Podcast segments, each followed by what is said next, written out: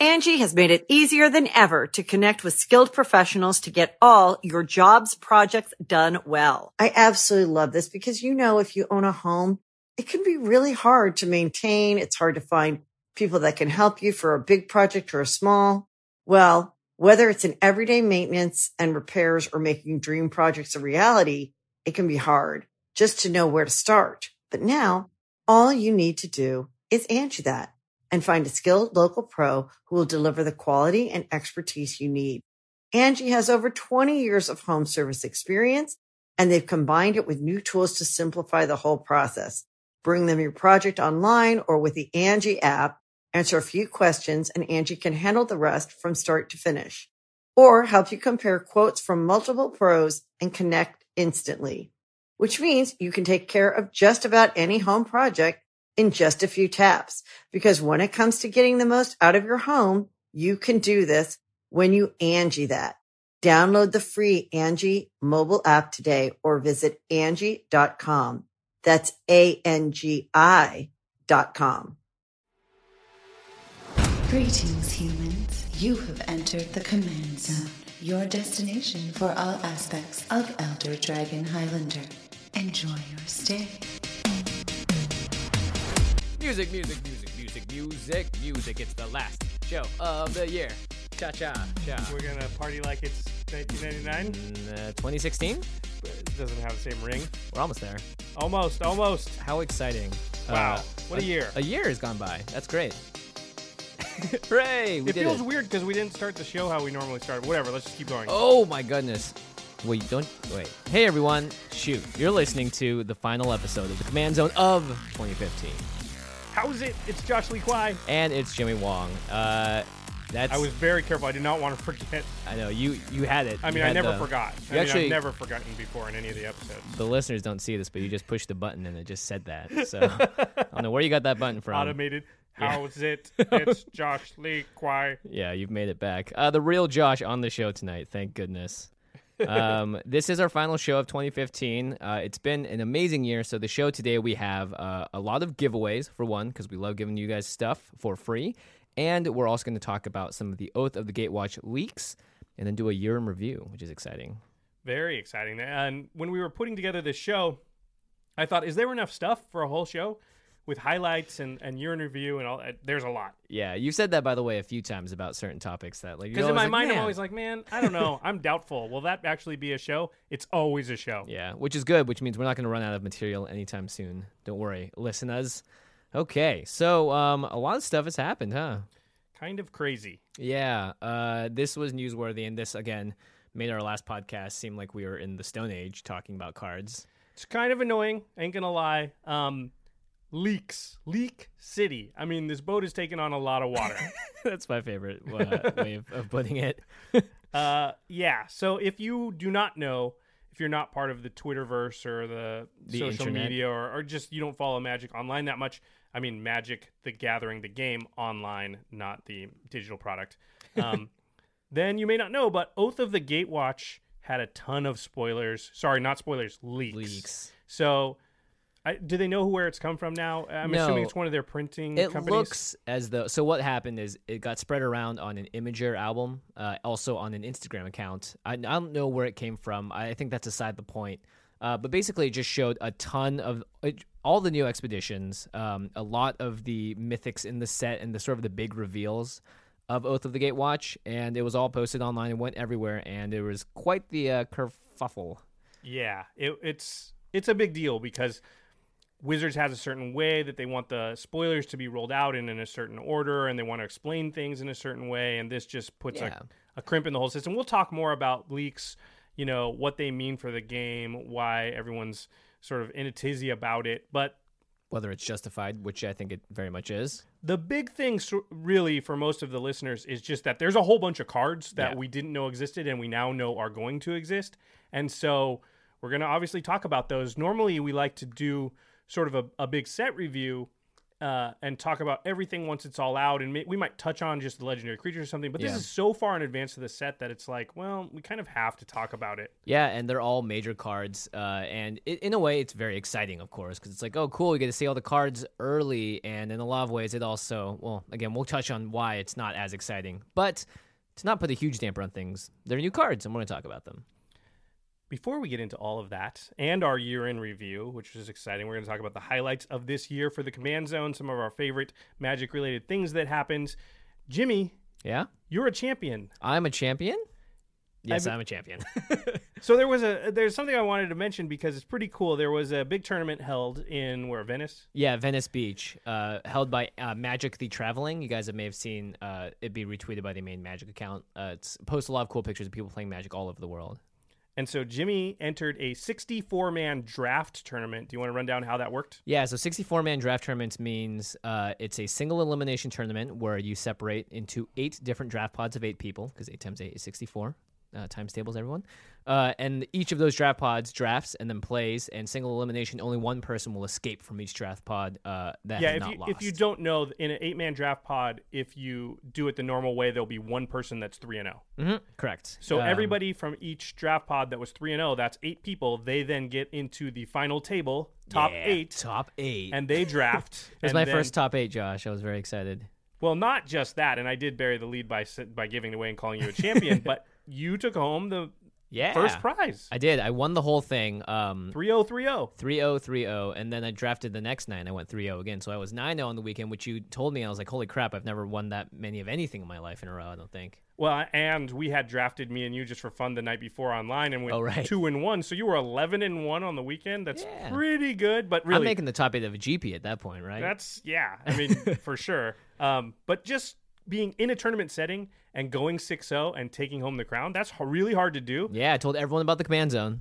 Good work. Like, Yo, check it out, guys. We do a co- podcast about Commander while we draft Battle for Zendikar. Well, the thing I love about that is like sort of like going against the typical stereotypical commander player. It's like, no, we're good at magic. Yeah, well, I enjoy being good at Magic too. Yeah, exactly. But I mean, I think Well, a comma- lot of well- commander players are good at magic, but we have this weird reputation in the magic community, which is we're not as good.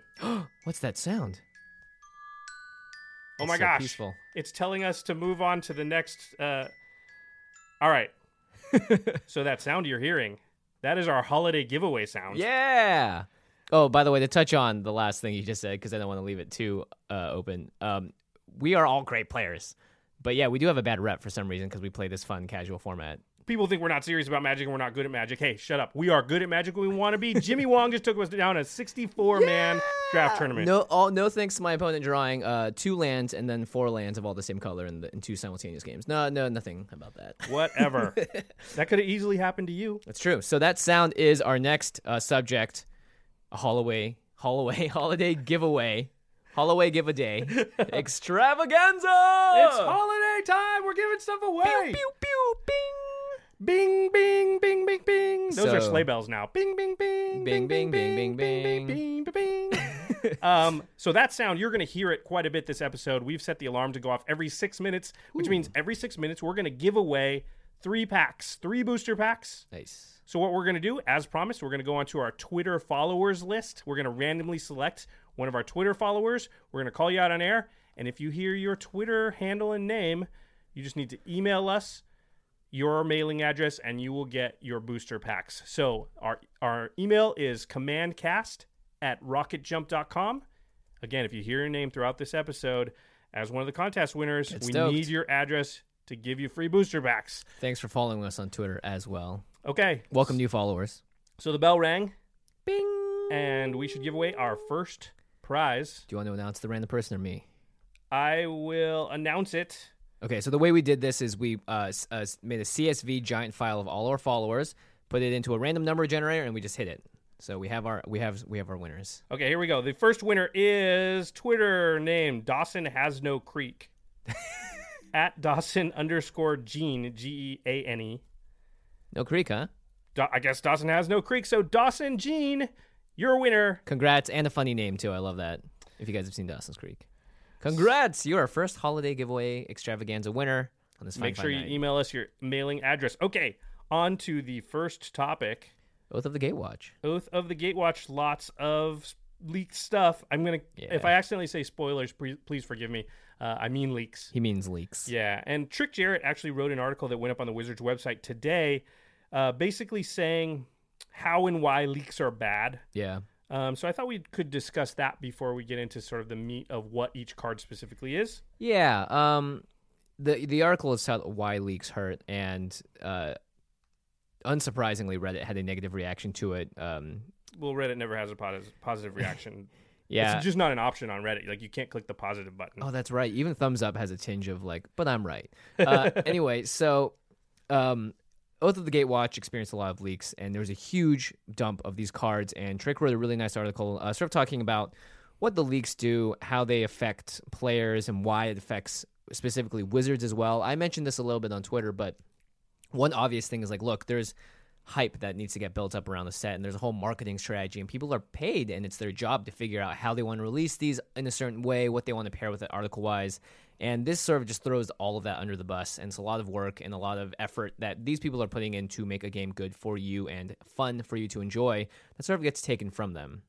And it's the same actually that goes for us content creators. And I think this is very important because we've gotten spoilers before, right, Josh? We actually just kind of got on that spoiler train, and it's been really, really exciting because we got to preview some really cool cards for you guys.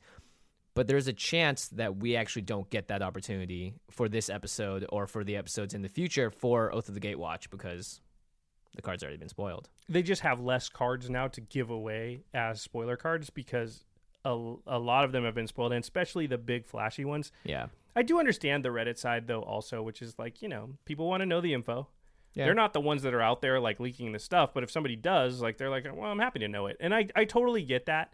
Um, I think it's a complicated issue, and you know the content creator point obviously resonates with us because we're content creators, and Yeah. you know.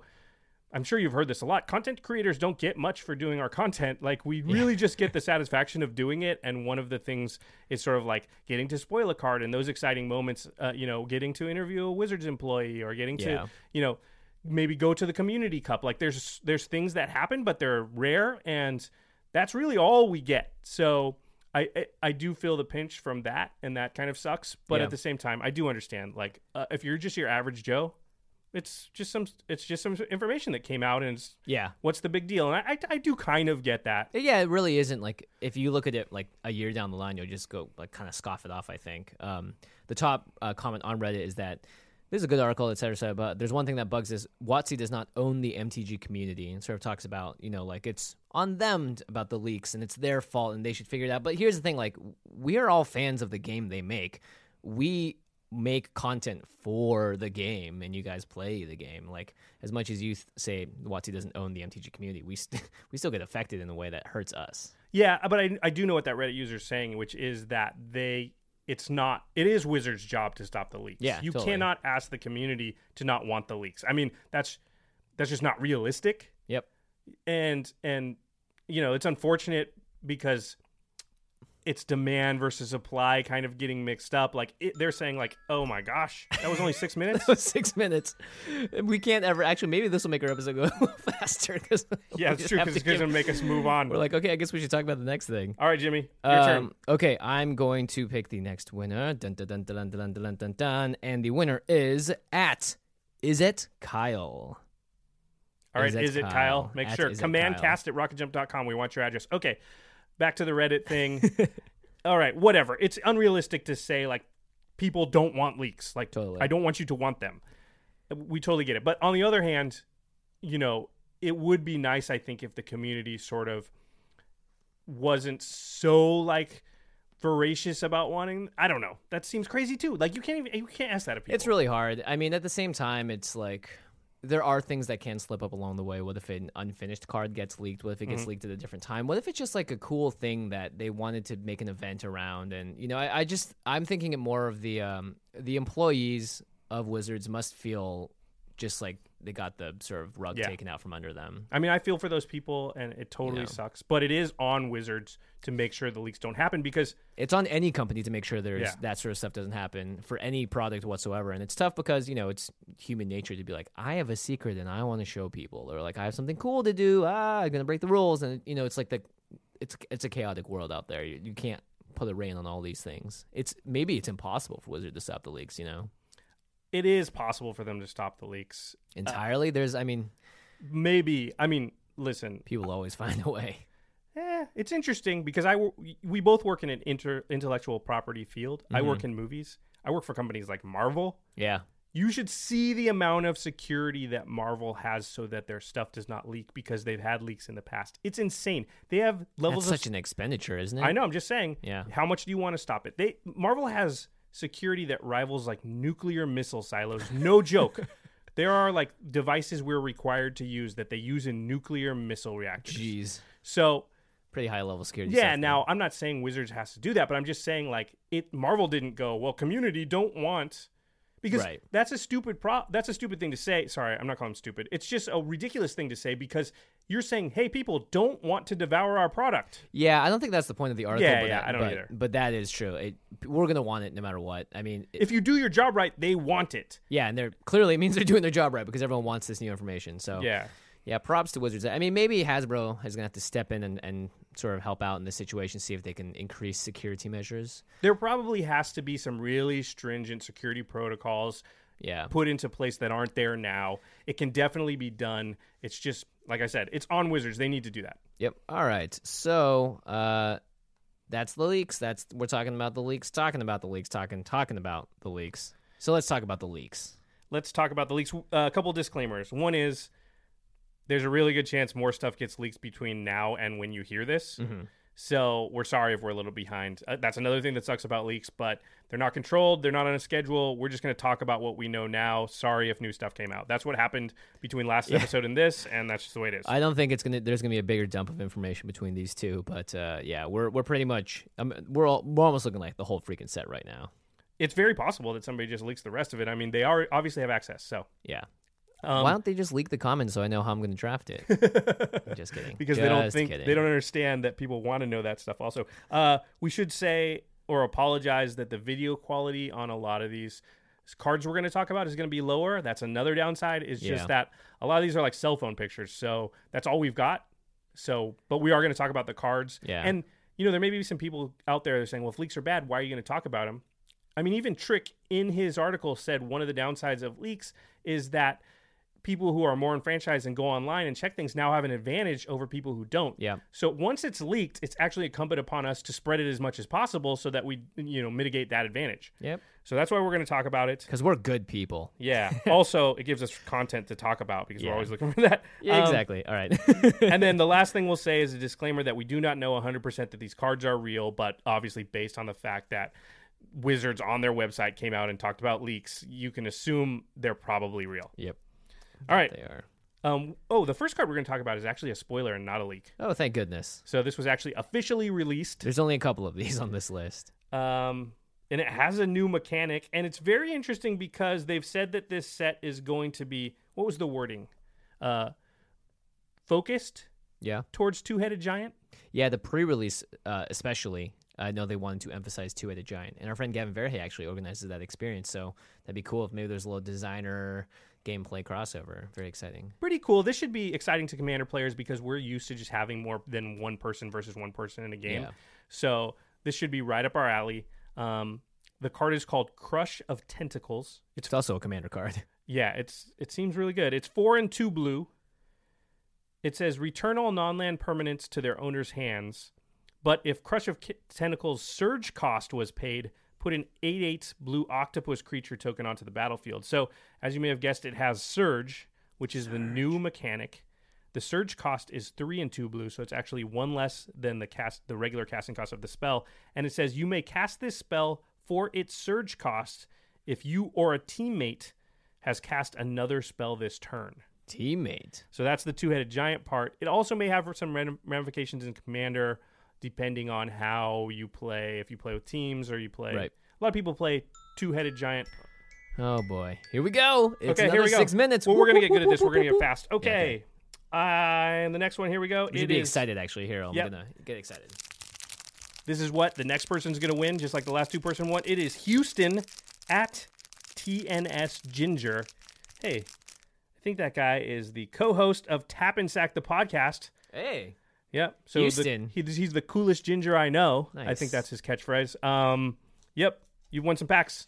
Email us, commandcast at rocketship.com, your a- address. Okay. Houston, we have a booster. He's Had to never, do it. He's never heard that before. Okay, so Surge, again, we're assuming the Surge mechanic is you pay the Surge cost or you're eligible to pay the Surge cost if you or a teammate has cast another spell this turn. So That's kind of cool.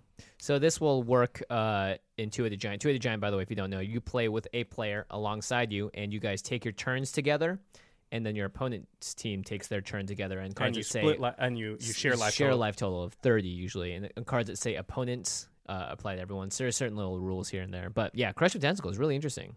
I think it's definitely playable in Commander, not even if you don't play with teams, because you're so often or uh, so much more often going to be able to cast a spell and then Yeah, you know still have five man- mana available. Also, there's stuff like Gitaxian Probe that just costs zero. yeah, So exactly. might be playable in Modern. I mean, it returns all non-land permanents to their owner's hand, and if you paid Surge, you get an eight-eight Octopus. So Yeah, everybody's that's- got nothing, but you've got an eight-eight. They have some lands, and that's about it. They can replay some stuff, but yeah, an eight eight is pretty impressive. Um, yeah, I can see this doing great, even if you have like eight mana. Heck, even if you had to, if you just had eight mana, but the board was so crazy, I would totally just play a three drop and then Crush of Tentacles and push it back to my hand just so I can get an eight eight. You oh, know? Oh, for sure, if I had the totally worth to it. Yeah, Get an eight-eight and still send everybody's permanents back to their hand. I mean, it's a board wipe with upside. Mm, seems good. seems good. I'm looking forward to t- uh, seeing more teammate based cards because then we could actually have a real episode on uh, uh, Secret partners. Secret Partners, which is a format that we've talked about on the show a couple of times. All right, moving on. We have a couple of new Planeswalkers. We know that there are going to be four Planeswalkers here, guaranteed. We have Nissa, Chandra, uh, Gideon again, correct? And then Jace. I'm not sure if there's. Yeah, I don't know how it's going to work. Either know. way, I think I might we be. actually on the Masters Modern podcast uh, last think episode, I saw it. And uh, we predicted that Nissa and Chandra would be in this set. So we got that prediction right. Yeah, and they also have this art on the. Uh, I think they've released potentially the boosters for Oath of the Gatewatch. Oh, I'm so, yeah. So it's Gideon, Jace, Chandra, and Nissa, and the, they're all like holding up their hands. They're like doing this They're like in the give it- promo art. Cool. No one can see what just happened. You Uh, want to read Nissa? Yeah, let's talk about Nissa. One green green for a three uh, loyalty planeswalker. Put a her plus one. Put a zero one green plant creature token onto the battlefield. Her minus two. Put a plus one plus one counter on each creature you control. And her minus seven. You gain X life and draw X cards, where X is the number of lands you control. Card seems really good. It's a token generator. It uh, gives plus one. pl- It, it's a token pumper. Also good in five color Marchesa. Yeah, this is and it's similar. got card draw. it's similar to uh, the Gideon in this set, where it comes down and immediately has a very permanent-ish effect on the board. It's not an emblem, but it puts a plus one plus one counter on each creature you control, and this stays alive. Yeah. Um. Yep. Seems really good. And any planeswalker that's cheap like this, which is this is a three CMC, Mhm. is going to be very good. I mean, even if you just look at it like an enchantment that created a uh, zero one every turn, that's a good card. Yeah. And this one And also does other that. stuff. Yeah, I could totally see this going in a token deck. For one green green, that ability to affect the entire board is really powerful. There's another ability on an old um, uh, Ajani Caller. Mm-hmm. Uh, I forgot what it is. Steadfast, I think. Uh, but he costs four mana and it's white. So Nissa definitely, you can see where she wants to have fun. She wants to be going off in like an elf tribal deck or something. I wonder if this card will be modern playable because it is three MC three CMC, which is a sweet spot. Modern elves, I could totally see that. Maybe I don't. I have know nothing about modern. Kessler, tell me if I'm wrong. Um, okay, on to the next card. It is Chandra Flame Caller. So we got a new Chandra here. It's four and two red, so six mana for a four loyalty planeswalker. Her plus one is put two three one red elemental creature tokens with haste onto the battlefield. Exile them at the beginning of the next end step. So you get two. You get basically a ball lightning. Yeah. Just split into two creatures. Her zero is discard all cards in your hand, then draw that many cards plus one. That's interesting. So it's basically like a Wheel of Fortune plus one. Just no, for Winds of Change Winds of one. change. Yeah. You, uh, yeah, for yourself. That seems really good, and it's a zero ability. Um, and then her negative X is Chandra deals X damage to each creature. This card seems awesome. Yeah, especially for EDH players. Um, I don't think you'll be casting this too often in modern ever. Yeah, Maybe in six. standard, but like it, the minus X, where you can just do two damage to each creature, is incredible. Or minus Or X, three. X damage, or three, yeah, or even four. Yeah. So Prophet of Kruphix, they'll kill that right away. This is got card draw and a wrath ability on it, and the uh, put two three one elemental creature tokens with haste on the battlefield. is actually really good, especially in red decks that have a lot of sack outlets. Mm-hmm. So you can attack if you want to, but a lot of times you might just that might be creating four mana if you have an Ashnod's Altar out. That's a really good point. Um, so I don't know. This card seems extremely good to me. It's card draw in red. Yeah. Good old Chandra. She's had a lot of iterations over the years, so I'm glad to see one that has so much flexibility, and I'm glad that it costs that much because for us it's great. You know, like it means they can power her up a little bit more for costing more than your regular planeswalker. It'll probably keep the cost a little bit under control, like dollar wise too, because you know, like Nissa, Yeah, totally. if she gets played, it's three mana planeswalker. It could be playable in like eternal formats, and that's going to just push the price like way up. Whereas Chandra's six mana, so there's no way Yeah. it's really playable. In, like, I love her draw ability. For zero, you get to discard your whole hand and draw that many cards plus, Plus one. one, so you actually come out ahead on cards too. Yeah. it's very good. Yeah, I love recycling your hands in EDH. I think it's something that gets underrated. All right, next up we have World Breaker, six and a green for a five-seven creature Eldrazi. He's breaking the world. He's devoid, so that's a, a new keyword that was introduced in the most recent set, and it says this card has no color. Uh, and then when you cast World Breaker, exile target artifact, enchantment, or land. That's pretty good. It has a reach because it's breaking the world, skies and all. And for two and a colorless mana, so that's the diamond symbol. Man, so many new things about this card. so two and a colorless mana, sacrifice a land, return World Breaker from your graveyard to your hand. Hey, Mm, That seems pretty good um, because they can just, it's really hard to get rid of it permanently. You know, it, I guess they can exile, obviously, or tuck it.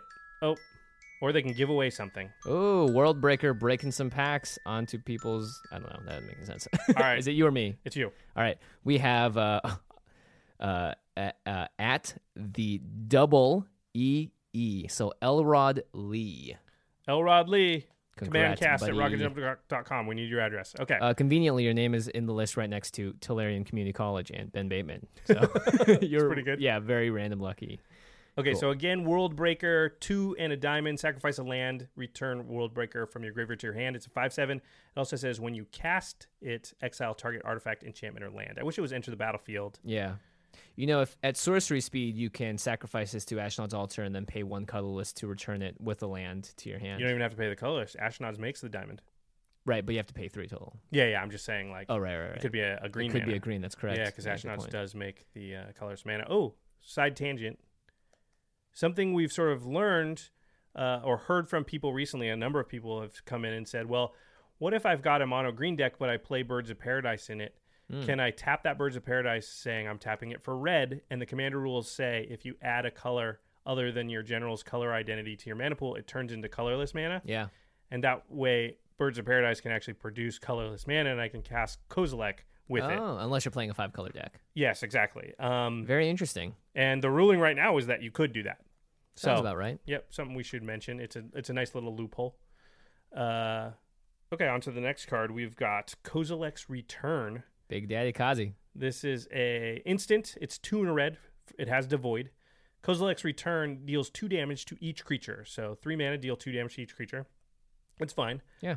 But whenever you cast an Eldrazi creature spell with converted mana cost seven or greater, you may exile Kozilek's Return from your graveyard. If you do, it deals five damage to each creature. This, I think, is very powerful. It's just a free wrath on top of a huge creature. Yeah, every time. Yeah, as soon as you do this once, it just sits in your graveyard and it's just ready to very thematically pop out of the ground and just go like, "I'm back!" Poof, and hit everything even harder the second time. I like how Kozilek sounds. I'm back. I'm back. Everyone's like, "No, please."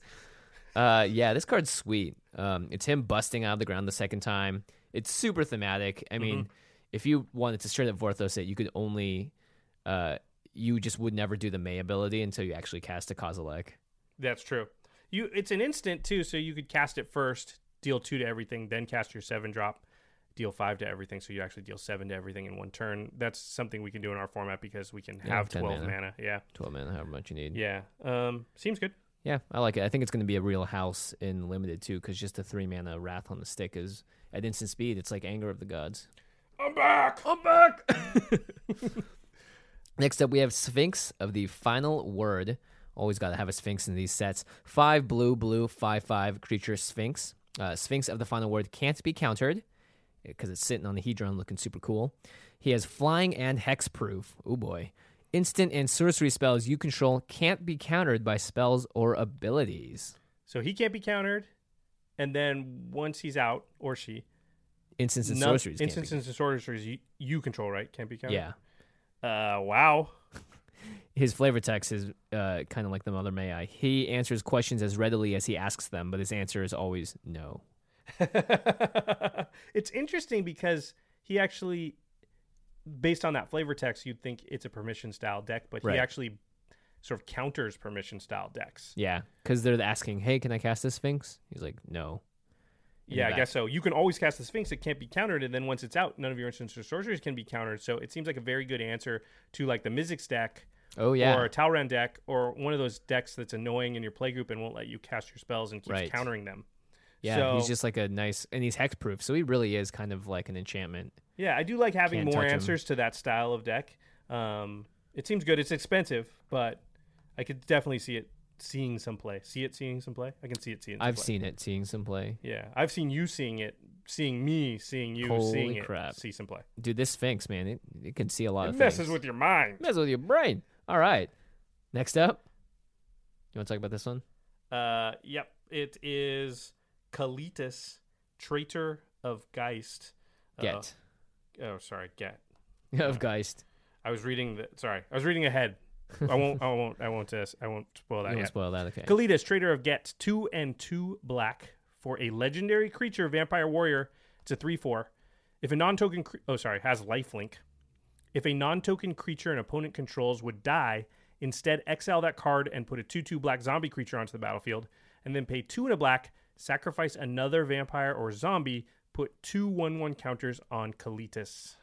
Wow, that first ability is nuts.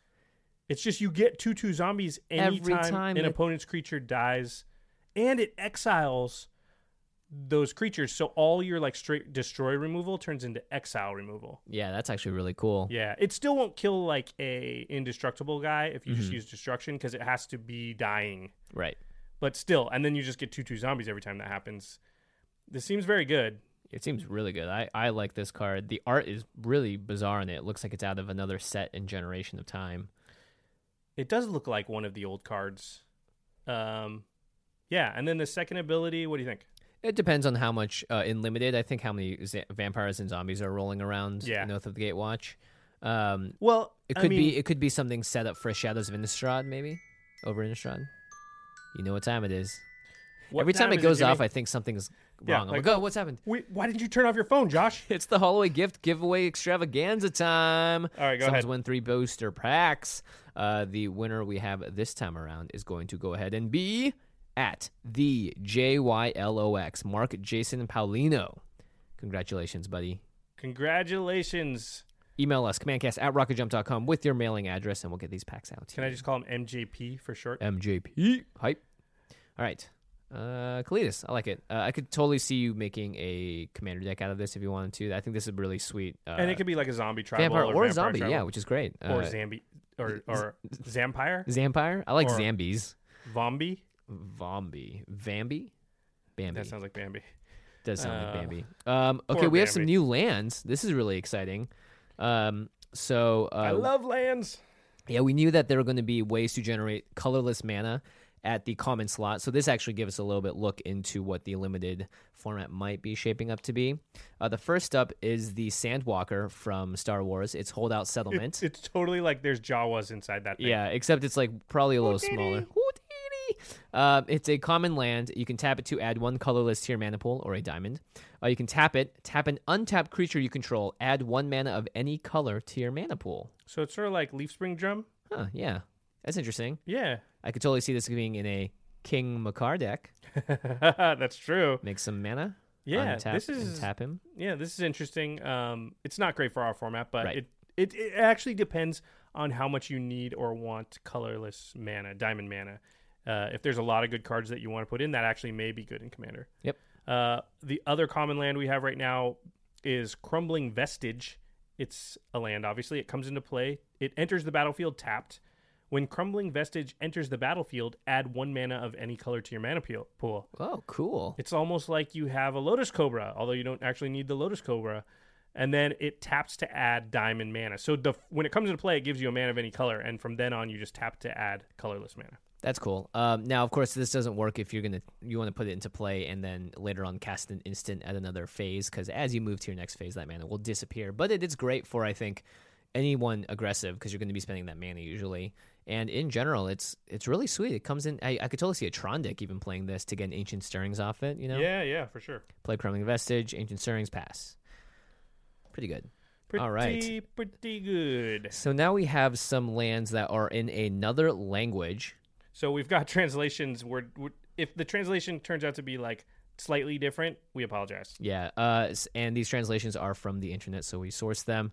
They should pretty much be what we think they are, though. Uh, Blighted Crossroad is the first one. You can tap it to add a diamond to your mana pool, or you can tap and pay one life, add one mana of any color, and you can spend this only to cast Devoid spells. It's really interesting. You can add a mana of any color, but you have to spend that mana to cast a spell that technically has no colors.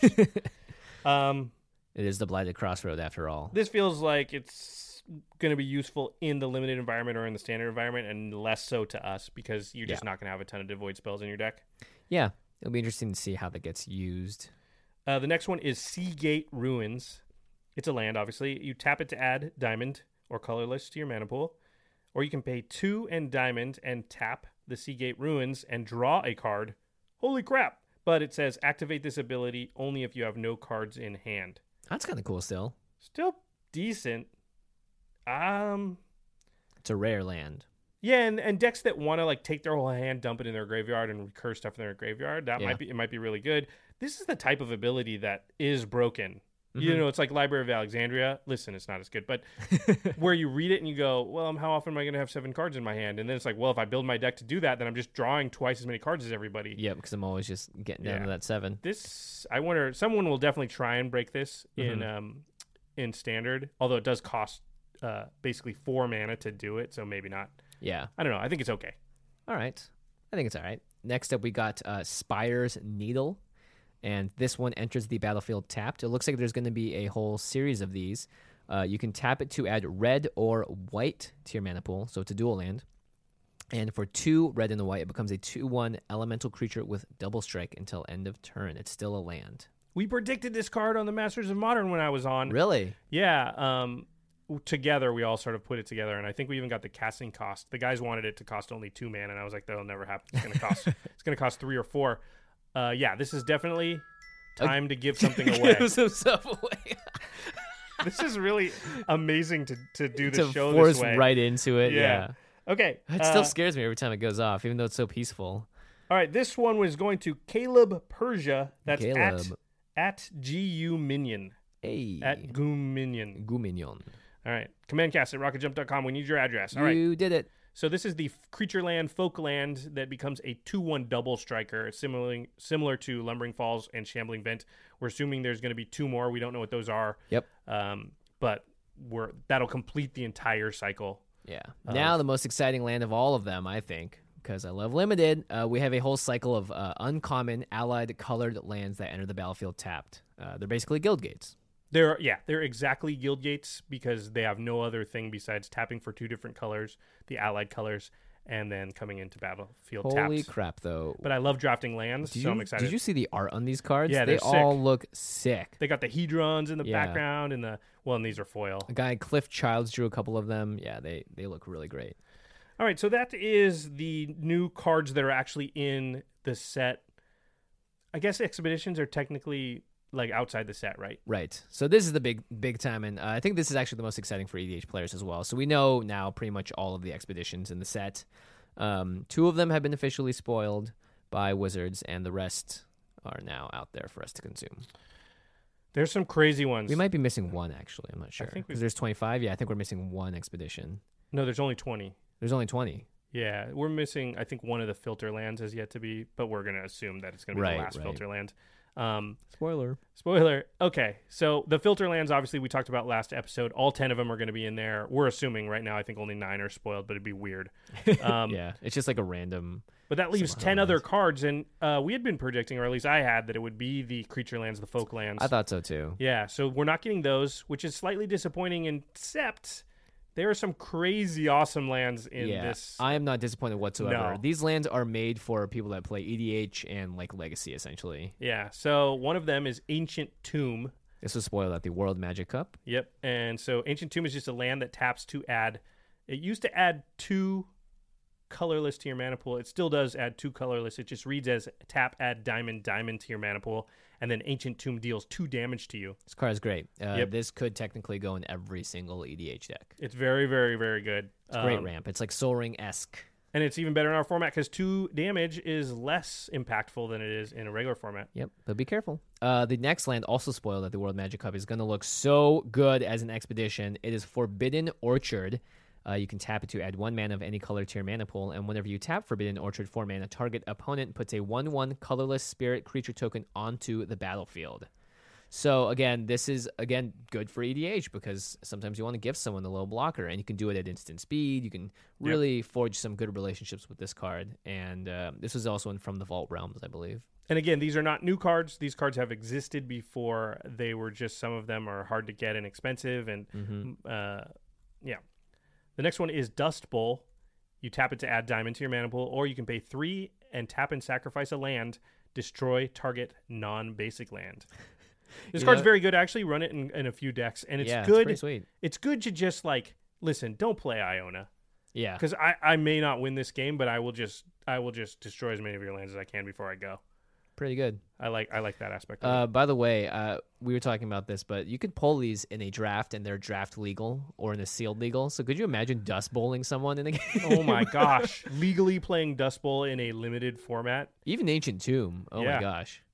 Uh, this next one is Yeah, it's it's basically strip. I mean, it's not, but it's Wasteland. You could Yeah. Wasteland someone in limited. Coming to you soon. Oath of the Gatewatch, it's everybody. actual wasteland. This is crazy. How much is this card going to be worth? The expedition. Um, so currently there is a foil wasteland. There's actually a few wastelands that have been printed. Uh, surprisingly, for being such an expensive land, it's had a ton of foil versions in the past. There's like a Judge foil, um, and Judge promos, and, and then the original version from Tempest.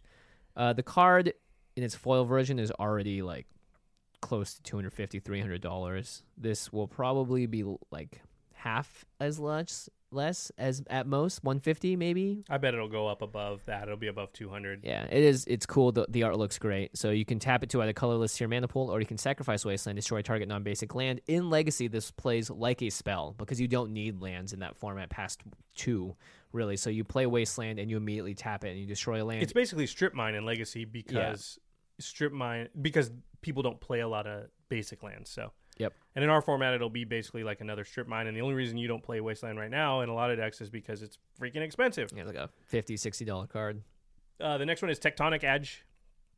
More Tap. land destruction. Yep. Tap, add a uh, diamond to your mana pool, or pay one and tap and sacrifice Tectonic Edge. Destroy target non-basic land, but you can only activate this ability if an opponent if the opponent controls. Oh, sorry, if an opponent controls four or more lands. Okay. Never really thought about that before, but that means I can destroy Craig's land even if he only has three, as long as you have four. That's uh, pretty mean.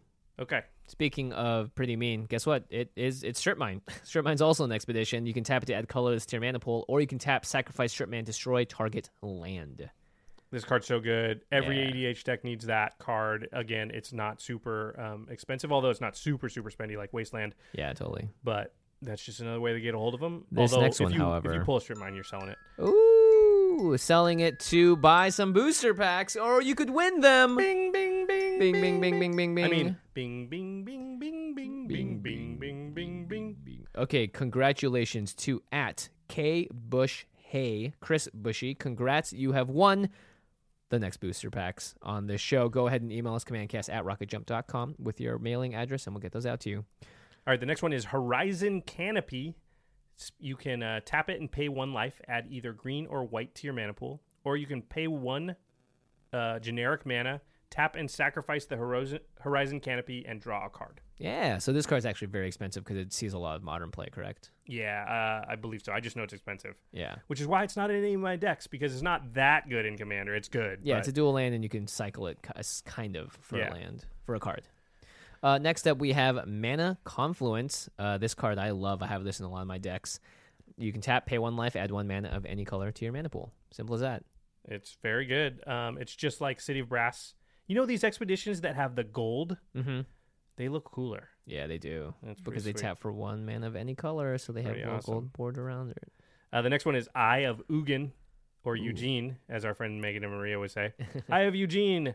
It says colorless Eldrazi spells you cast cost two generic less to cast, and you can pay seven and tap the Eye of Eugene.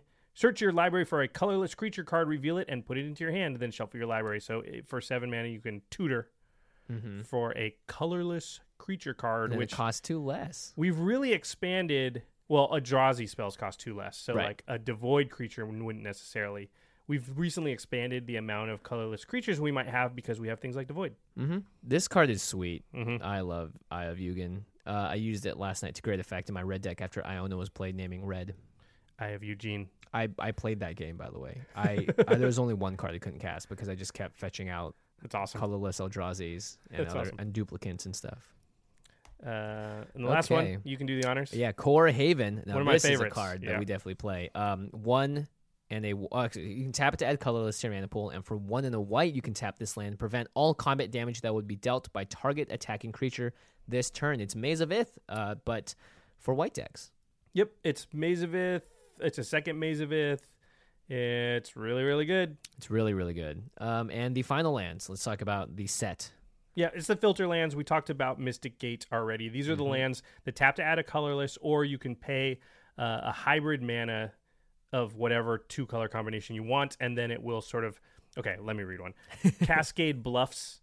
You can tap either a blue or a red, so a hybrid is it, and tap the Cascade Bluffs, and then you can add either two blue, two red, or red and a blue to your mana pool. So you pay a red or a blue, and then you create any combination of two mana that's red or blue. Kind of cool. Whew, hard to explain, but yeah. Hard to explain. And notably, this is fixing in a weird way because it does tap to add colorless. But let's say you're in a Grixis deck and you wanted to cast black, blue, and red spells. If you only had a black mana out and then you play Cascade Bluffs, you actually still cannot tap for you only have of colors. yeah. Now you only have black and colorless. yeah, you have to use one of the lands in there to filter into the any combination you want. They are very good though because they fill the role of dual lands. They don't play come into play tapped. Yeah. and Well, they, they were, al- if they were have- getting pretty spendy.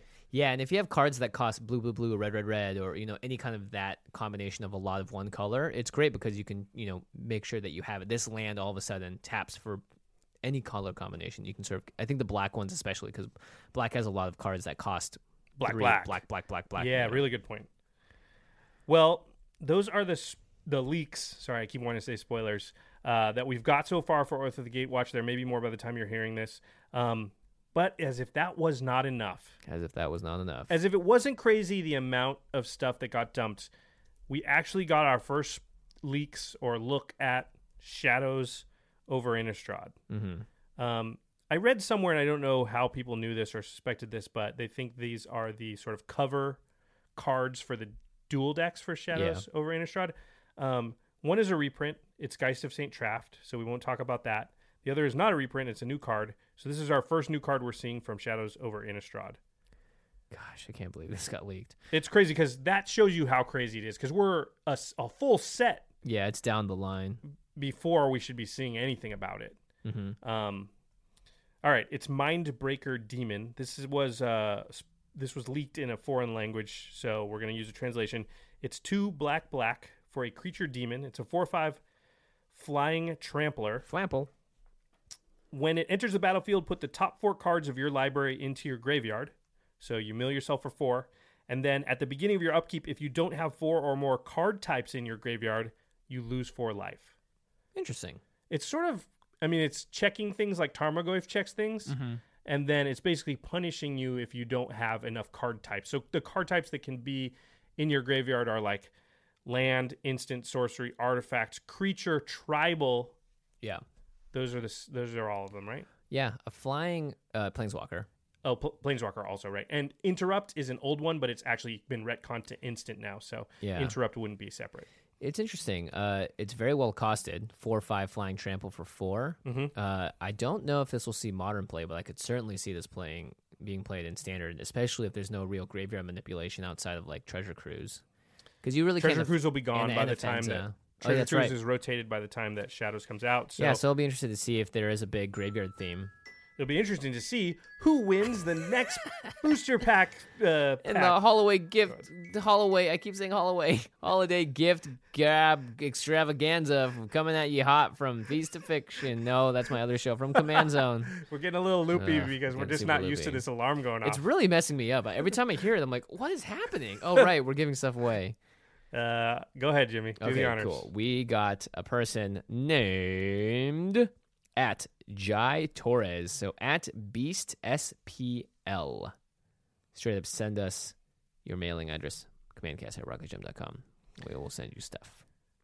All right, so four or five fla- flample demon for four, and it has like a downside. Who knows how hard it'll be to pull that off? Fetch lands will be gone too. Mm-hmm. Um, that's for for standard. For us, I think it's probably it's fine. It's just that a four or five flample is not even that great. Yeah. So why take on the downside of it? Well, especially when you can play cards like other demons that give you the Phyrexian Arena effect on the stick. Yeah, very true. You know. Um, what it what it is interesting about it is this idea that like, is this going to be a set? We know, we know at least this card cares about card types and graveyards. Are there going to be more cards in Shadows over Innistrad that car- that care about card types and graveyards? I hope so. That'd be really cool. I like that. I like that manipulation of the graveyard because it's not dredge. well, Dredge works very well with it because Yeah, it puts more cards into your graveyard. That's graveyard. pretty high on the storm scale, isn't it? I'm pretty sure Tarmogoyf's getting reprinted based on this. Just kidding, everybody. Don't freak out. yeah, that thing just turns your Tarmogoyf into a four or five. Oh my gosh. In the last episode, you know how I said like, "Oh, this is a way that they could like soft ban Sol Ring," and then I got everyone's like, "They're not going to do that," and I'm like, "Yeah, I know. I just was saying like it's interesting to think about." I, I You and your actually think they were gonna- hypotheticals, Josh. I know. How dare you? how dare you like muse about things? That's not what we pay you for because we don't pay you anything. yeah, exactly. Pay me. I pay. All right, let's move on to the year in review. Hooray! Pew, pew, pew, pew. We had a great year, 2015. A lot of stuff happened. We came out like with 60 plus episodes. How many episodes did we come out with? I think uh, 25 was our first episode of the year, so we're on 91 now. Oh boy, So that's uh, 66 episodes. it's pretty good. Year. That's why we're giving 67 something away every six minutes. Yeah, Uh, we totally thought of that. totally thought of that. Why did we pick six and not five minutes? I don't know. We should have picked 12 minutes, by the way. It's way too fast. I don't know. I would get caught even more off guard. Now sometimes I'm thinking like, is it gonna happen? When was the last time it happened? Oh god, I'm hoping to get thrown off again when that happens.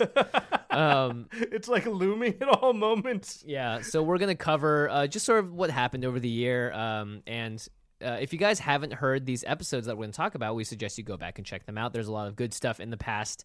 Uh, some of it better than others, of course. But in general, I think we had a we had a pretty good year. I had a blast. It was our first full year Yeah, that's right. because we did about, what, five months Yeah, of we started in 2014? the summer, like in July, I think. Yeah, or August or something like that. So our first full year, I feel like we really got our sea legs under us this year.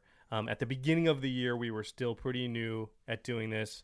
I'm not saying we're great now; we're just better. Yeah, we're always getting better. That's the point, right? And it was super fun. I mean, like I said, I did not think this was enough for a, a big topic. Topic, and then we started listing stuff, and I'm like, wow, there's a lot. Yeah, it turns out magic and just talking about ourselves is gonna gonna take us through. All right, so uh, some of these are in chronological order, some aren't. The first really big thing that happened in 2015 was the Tuck rule change. Yeah, if you guys don't remember what happened originally, you could use cards like Oblation or Chaos Warp to take a commander card and tuck it into an opponent's library if they didn't have a sack outlet or a way to sort of save them because these cards said shuffle the card into the library. And so you could also put stuff on the bottom of the deck with a card like Hinder. This changed. Sheldon Menery and the Rules Committee announced that anytime a commander leaves the battlefield and goes to another zone, whether it's your deck, hand, or graveyard, you can choose to put it in the command zone. This actually uh, applies if it moves zones, not just from the battlefield either. So, Oh, really? yeah, so From your graveyard to exile? yeah, exactly. Gotcha. You can choose to put it into the command zone. Um, I believe that's true. Oh, jeez. Uh, It has any- to be. Yeah. Anyway, the big, big, big sort of earth-shattering thing was that you know you can't take their commander, put it into their library somewhere, and basically like quote unquote turn off their commander Mhm. in a real way because as we know destroying or exiling doesn't really do it in our format Yeah. Uh, interesting. Uh, do you remember how we announced this do you remember the moment we found out kind of. I remember doing a big interview with Sheldon right after and rushing home from dinner. that was the second that was like two days later but yeah, we when, went right on the bullhorn. when they announced it we had already recorded our episode and it was like usually we record on Thursdays and then we release on Tuesdays. What happened is like they announced it like Monday. Yeah.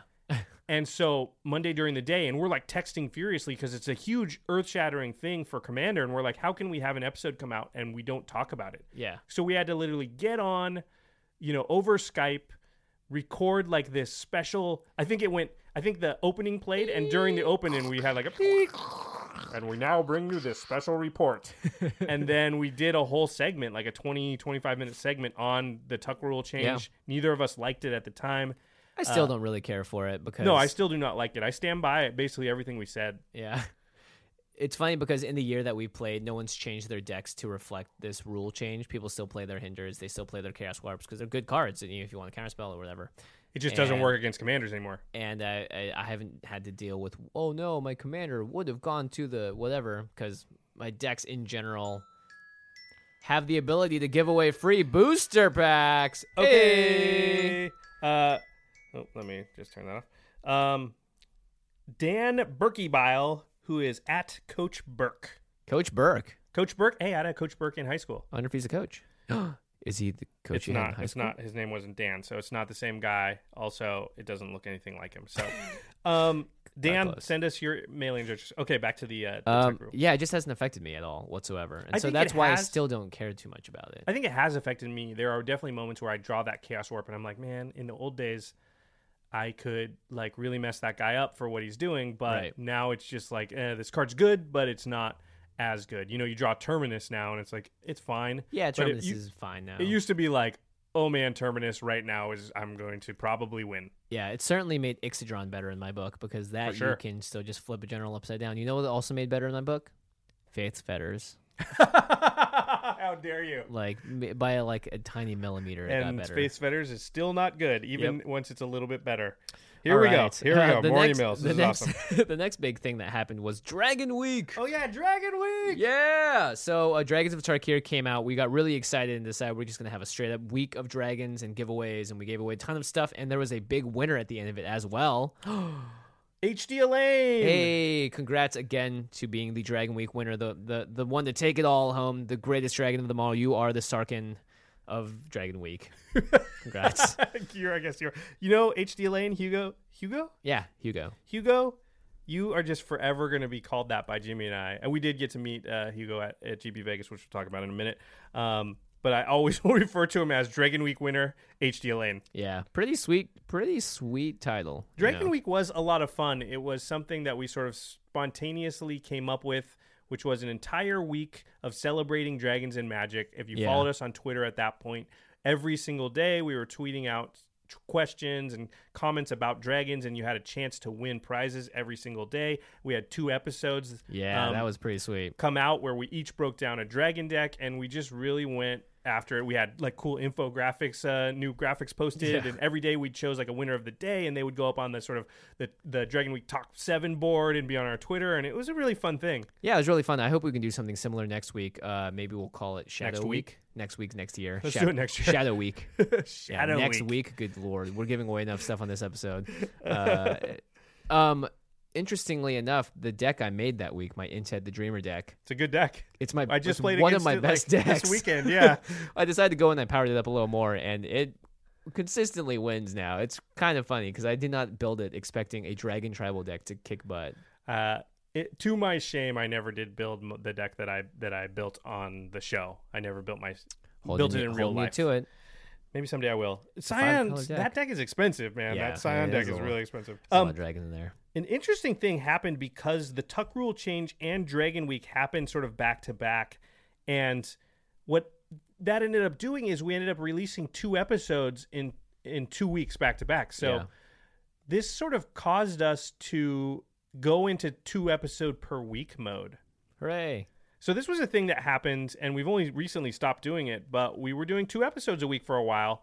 Uh, I think because we did that, and we were like, that wasn't so bad. We could do that every week. And so over the we summer, ended up shortening our episode length, and I think that was actually the biggest change. Is we were like, we used to be doing hour half, two, Two hour hours. podcast, and we were like, we could do two 50 minute podcasts, cover more ground, and have it be better and more concise and good things. Yeah, so we tried that out for a long time, and honestly, it worked really well. The only reason we've stopped doing it is it just takes more production time Yep. because we have to come up with twice as many topics and whatnot. Edit twice as many videos. Yep, but uh, we we that's the reason we have 91 episodes starting at 25 at the beginning of the year because we should only do Yeah, you know 52 in a year, and that's if we don't skip weeks, and we've skipped a couple. totally. Um, we had a lot of level up episodes, as we dub them, and other and LR dubs them the same thing. So basically, episodes that are there to help you level up your gameplay and go from one place to another. Uh, if you guys want to go back and listen to them, we have a lot of really good ones. Notably, uh, episode 30 is called "How to Tutor slash Mitigating Aggro." Episodes 39 and 40 was the very informative mana bases episode. If you guys are looking to build a mana base or don't know where to start for your EDH deck, go check that out. 41 is all about trading up, sort of how to take your cards and upgrade them into better cards for your deck. 43, uh, episode 43, poly tips and poly tricks. That was a controversial one, so you guys want to check that out if you want to. it's a really good episode. I like that one. Uh, episode 71, an episode I near and dear to my heart, just called sandbagging. Yep, that's a good one too. And then episode 80, we did situation awareness. So all of those episodes are level up episodes. If you want to check out any of those, I would suggest to, if you want to look back on the year and you missed a couple of those, are definitely some good ones. Yeah, I like level up episodes. They're not dealing with necessarily specific cards. Like a deck tech is saying, well, this card, this card, this Yeah. card. And level up episodes are like philosophies about playing uh, Commander or Magic or multiplayer or, or different, you know, politics or whatever. Yeah, certainly. Um, we also finished up the Color Wheel series. Oh no, I'm sorry, the top ten Yeah. series. We did not finish the Color Wheel series. We still have to do Blue. We've saving the best for last. Yeah, saving the best for last will be a mega episode, I'm sure, because there's a lot to talk about for blue. But So- yeah, so we have top 10 card lists now for each color and, And artifacts. artifacts. Yeah. Um, so those are our sort of some of our meta series. Uh, we also started a new meta series which we called EDH archetypes. I like this. And so episode 68 was our uh, our token episode about the archetype of tokens. And the archetype of giving, Giving stuff boosters away. away. ah, never gets old. Still scares me. All right, uh, the next winner from our Twitter follower list is Lamp. Straight up at L4MP, L4MP, or Lamp Lamp. At Lamp Lamp, it's probably somebody that works at Pixar. yeah, go ahead and send us your mailing address, commandcast at rocketjump.com. So episode 68 was our token talking about all token decks in Commander and episode 76 was our Voltron episode. Hey, I am excited to get back next year into the flow of the episodes and get to do some more of these. You know, there's a whole bunch more archetypes. There's agree. I'd love to talk aggro, there's some. control, there's oh, there's tons. So uh, we will be continuing that for sure. Yeah, we also had Del Rey book giveaways. Very exciting. So we partnered up with Spectra Del Rey this year to give away a lot of books, uh, and it's sweet because it's it's not magic. It's something outside the world of magic, but it's very tangentially related, and reading is a good thing to do. It always warms my heart that we're giving away books, and what warms my heart even more is the amount of people that enter the contest to win a book. Yeah, Like people actually care about winning a book. That makes me feel so good. It actually restores my faith in humanity somewhat. Mm-hmm. Um, we just had 10 new winners for more books last week on the last week's episode, and the first giveaway we ever did was on May 18th for The Warded Man. The awarded man, and the most recent one was Elfstones of Shannara, and we are definitely hoping to continue the tradition of giving away all kinds of stuff, but Yeah. but but also books next year. Very cool. GP Vegas, Grand Prix Vegas. Vegas, baby. Yes, what a great time. This Uh, was what a fun trip. maybe the big magic highlight of the year for me. Um, definitely our gathering. So if you're new to the show or you didn't listen around then, we uh, had a big gathering that we threw at GP Vegas. Magic the Gathering. We rented out uh, a space in the Plaza Hotel um, on one of the nights, and we invited people to come play EDH. We gave away a bunch of stuff, as we always like to do. We also had free conspiracy drafts, and we were expecting, you know, somewhere in the realm of like 80 people. We ended up getting like 250 or so. Yeah. It Ran up- out of food and drink. ran out of tables. We had to like steal tables from the banquet halls next to us. Plaza Hotel was great. They they really like gave us a lot of leeway. Yeah, we had to order a, a lot more food and drink because a lot more people came, which is a good problem. It was have. amazing. We hosted our own mini like it felt like a little Grand Prix. It was cool. It was definitely like the Everyone size of like a, and- a regional PTQ or something. I mean, Yeah. 250 people is a lot. Yeah, people were just slinging spells all over the place. There was a lot of um, personalities from the Magic community there. It was a great deal of fun. yeah, GP Vegas itself was great. Getting to play just huge conspiracy drafts with like modern masters packs thrown in was so much fun. Uh, Oh, some of the Wizards guys came by and, and contributed those packs, and I was like, oh my gosh, you guys are freaking sweethearts. Yeah, Sean Gibbons showed up, and in his draft pod with Conspiracy, he just added modern uh, ma- modern Ma- masters yeah. packs to it. Uh, friend of the show, Alexander Newman, added packs of the dark Oh my goodness! to his conspiracy draft, and then also he took a bunch of the packs and he gave them to us, and he ha- wanted us to give them away the show. And so this is related to the Deck Doctors series, which we started when we got back from Vegas, and it was something we'd been wanting to do. And then Alex giving us those packs was like, "Oh, this is a good prize we can give away Yeah. to accompany the Deck Doctors." And so, Now we have about 800 submissions of decks oh that we man, can we've go got through. thousands. I mean, we're Yeah. literally above thousands for the Deck Doctors So submissions. we, we've done a few, which is awesome, and we're definitely going to keep going back to them because it's a lot of fun. It's a lot of work too uh, to sort of figure out the balance of what to add and what to take out, and how to also break it down on the on the uh, show. But we gave away packs of the dark if you got your decks chosen, and we have one pack left. So definitely, there's at least one more deck doctors. After we run out of that, after we do that, we'll still do them, and we'll Yeah, we'll still give stuff away. Um, yeah, you're right. They're a lot of work, but people ask for them constantly, and we still get submissions all the time, and we get asked all the time, "Are you still doing the deck doctors?" Yes, we are. Send a tapped out link to our email. That's the best way to enter. we gotta get our PhD, man. We gotta we gotta go back. We gotta go back. We gotta go back, Jack. Um, what's next on here? The oh, spoiler train. So we, choo choo, we hopped on the spoiler train. Uh, this actually started with Commander 2014. We got uh, Impact, Impact Resonance. Resonance. as our first ever spoiler, and then we've gotten a couple of others since then, which is really exciting. So we got the Great Aurora, which was the spoiler for um, Magic Origins. Magic Origins. This actually started what I'm hoping is a trend in that we've gotten a spoiler in every set since Magic Origins. So we got Impact Resonance, and then we didn't get a spoiler for the next couple of sets. Mm-hmm. But then we got onto Magic Origins, and then we got one for uh, Battle for Zendikar, and then we Sanctum of Ugin, yep, and then we got one for the Commander uh, 2015 2015 product. Rite of the Raging Storm. So we're hoping to continue that. We're hoping the leaks don't hurt us too much in that regard. I hope so. If we don't get one for Oath of the Gatewatch, I will know why. Yeah, it'll be too bad, but we do appreciate Wizards, you know, recognizing the show and and letting us be, you know, letting us unveil like a card in yeah, in, in every it's set. it's a really high honor um because I know we do this because we love it and it's awesome to sort of have that validation there as well. oh, this next one, Comic Con, Yeah, we went to San Diego Comic Con this year. I'm got to hang out with some cool peeps. where you got to pre-release that same weekend because that was the uh, Magic Origins pre-release Yep. weekend, and I we went got 0 5. uh, I went four and one. But the last guy I played had a Jason. I still keep thinking like, because I, I was like, why is he playing that Jason? That that card is horrible. You're crazy. Uh, it wasn't very good in limited. Oh, But what is good is getting packs for limited. That's right, we're giving away more boosters. All right, uh, I got this one. We're gonna give it to Max at MTGJLP. oh, definitely a Magic player. Yeah, I remember. Or just has something else MTG related in his life. it actually stats. It's it's his name. It's Matthew Travis Gideon. his last name just happens to be Gideon. Well, what do you want? Amazing. I love it. That's All right. perfect. All right, That's Max. great. Email us your address. Uh, that's great. Uh, yeah, we got the pre-release and we got to hang out with Brian David Marshall, also known as BDM, Gavin Verhey, and uh, a lot of the WotC peeps that were down there doing the presentation. And uh, we also got to hang out with Brian Kibler. The Yeah, Dragon Kibler was at the uh, pre-release. I did. I wanted to play him really bad, but I didn't get to. Yeah, that, I believe that is the LG, LGS that he frequents. And Kessler was there too, and Kessler actually 5 0'd that pre-release. Yeah, I think he was the first place winner of the whole thing. Good job, Kessler. Good job, Kessler. Uh, all right. In September, we went back to one episode per week. Yeah. So you know what?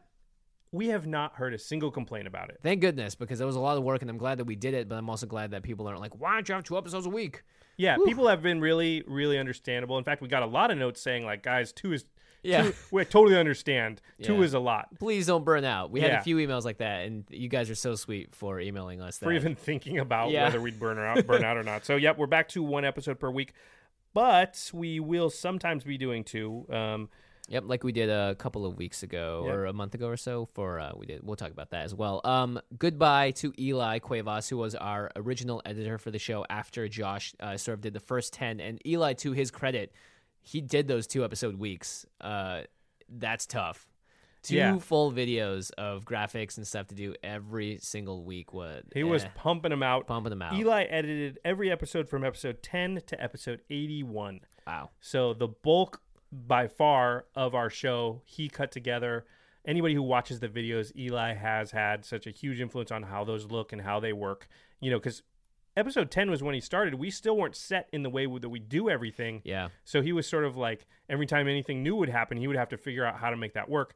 Um, so we were very sad to lose Eli, but we did pick up a friend of Eli. Eli Yeah. actually referred us to Terry Robertson, who's our editor right now. He took over in episode 82, and Terry has brought a whole bunch to the table. The videos he's pumping out are very, very, very good. Yeah, he's killing it. Yeah. So if you've noticed, like Terry likes to be a little more playful. He likes to add little, you know, outside images here and there, and maybe even little clips and sound effects and whatnot. And I think people have really responded to that.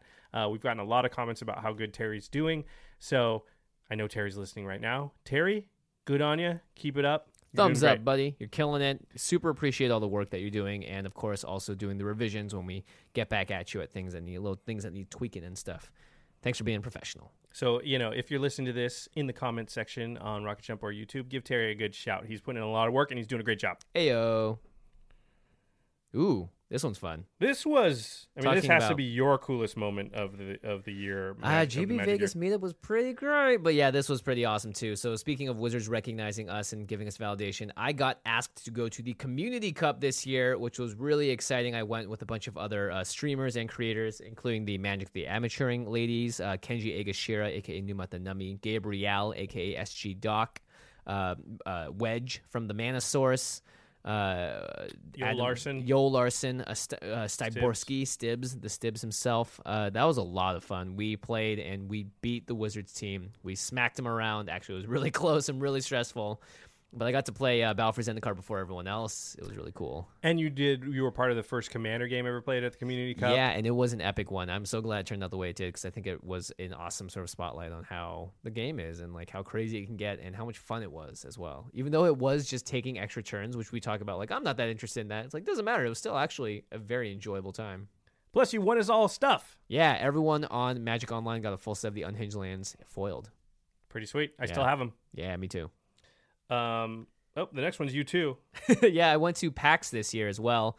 Uh, I got to play in sort of like they had a little fun event where we played people that were at the convention, and you could play like freaking Mark Rosewater and stuff, and, or uh, Wil Wheaton and stuff, and that was really exciting. But I got to reveal Kozilek's Channeler. Great card. Do you think they'll reprint it in Oath of the Gatewatch, except now it says tap add diamond diamond? I hope not, because then you open your like Battle for Zendikar pack and it's, it's just different. Like? Kozilek's Channeler can't even cast Kozilek. Yeah. well, he can, but He can, but just has to be retconned. Yeah, it's yeah. true. You're right. He can. That was fun, funny. Yeah, so that was a lot of fun. PAX was amazing. Wizards had a huge show of this year because they took over the entire annex. So it was just like three floors dedicated to Magic. The Lady Planeswalker Society that was there teaching people how to play. So huge shout out to them for working that whole weekend and introducing probably tons of people to the game. Did they have a huge Emrakul, like picking up a police car? Yeah, it was a giant Eldrazi. I don't know if they specify which. It looked like. Emrakul though, right? Yeah. It looked like Emrakul tentacle spaghetti. Yeah, spaghetti arms, grabbing a police car and like wrecking it into like a, a street lamp. It was really sweet. Yeah, it got me really excited that there was going to be Emrakul, and then there wasn't.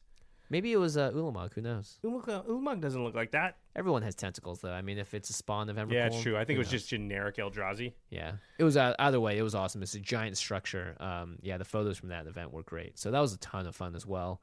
Um, And ooh, then in late October, so uh, oh, hang on. in late October, we decided that we were going to give away more stuff before the end of the year. So we're going to give away some more boo- boo- boo- boo- boo- boo- booster packs. Uh, this next winner's name is Jake's T at Jake Wethington. Jake Weffington. Congrats. You have won some booster packs. Email your mailing address commandcast at rocketjump.com because you're a winner. Winner, winner, chicken dinner. Yeah, Jake, and it might be Wee Thing Ton. I don't know. It's uh, W E T H I N G T O N. I think Wethington's correct. Okay, Jake, we need your address. All right, on to the next highlight of 2015. Oh, yeah. So in late October, we did our first episode of The Sideboard. Kind of cool. We alluded to this earlier. This is sort of our way that we're sometimes going to still do two episodes per week. It's just going to be intermittent and when we feel like it. So, our sideboard episode, I had really a lot of fun doing it. It was about uh, Battle for Zendikar draft. Mm-hmm. So, it's us branching out, talking about a different area of magic than Commander, something uh, I think we're going to do more in the future. Yeah, that was a lot of fun. Uh, also, if you guys have ideas for sideboard episodes that you would like us to cover this or that, let us know. You can let us know in the comments on Rocket Jump YouTube or on Twitter. Uh, we actually, uh, after that, got on the front page of Magic the Gathering online because we brought in Adam Prosak to talk about the legendary cube, which was on Magic Online. So we were on the front page of MTGO when you loaded it up. We were kind of cool.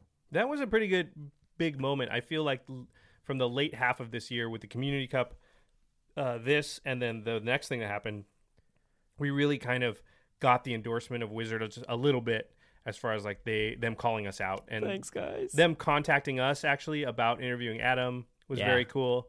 And uh, I hope you got a chance to try out the Legendary Cube. Uh, it's Mhm. not there anymore, but Adam just give them a taste. give them a taste. Uh, and then, sort of, the last big highlight of this year was recently on the mothership, which is what they call the Wizards official website.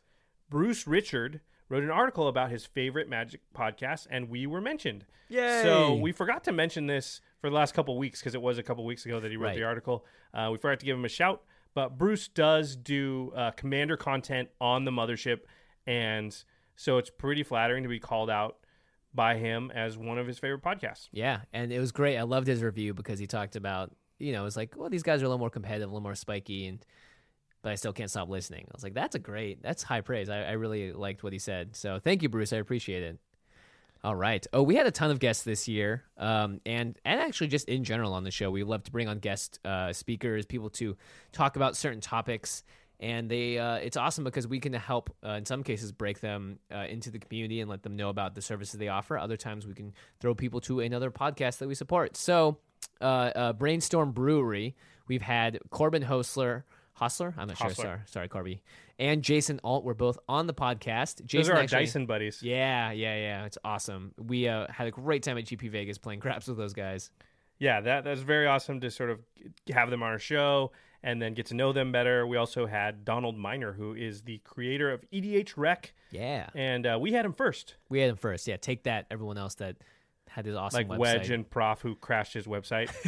we uh we like gave it a little nudge. We had a pretty website. good bump for that moment in time, but then Wedge and Prof decided to come along and just blow us out the water. Yeah. Speaking of Wedge and Prof, They were both on the episode, uh, an episode as well. They uh, both guested, and we just sort of hung out and talked to them, and it was a really fun episode. Sort of recapped a lot of stuff. Prof's probably the professor from Tolarian Community College, I should say, is probably our second most uh, get the person we've had on the second most after Craig is Yeah. my guess. Yeah, I he's been on so. like four or five times. Uh, good friend of ours, a guy we really love, and uh, we'll talk more about that later.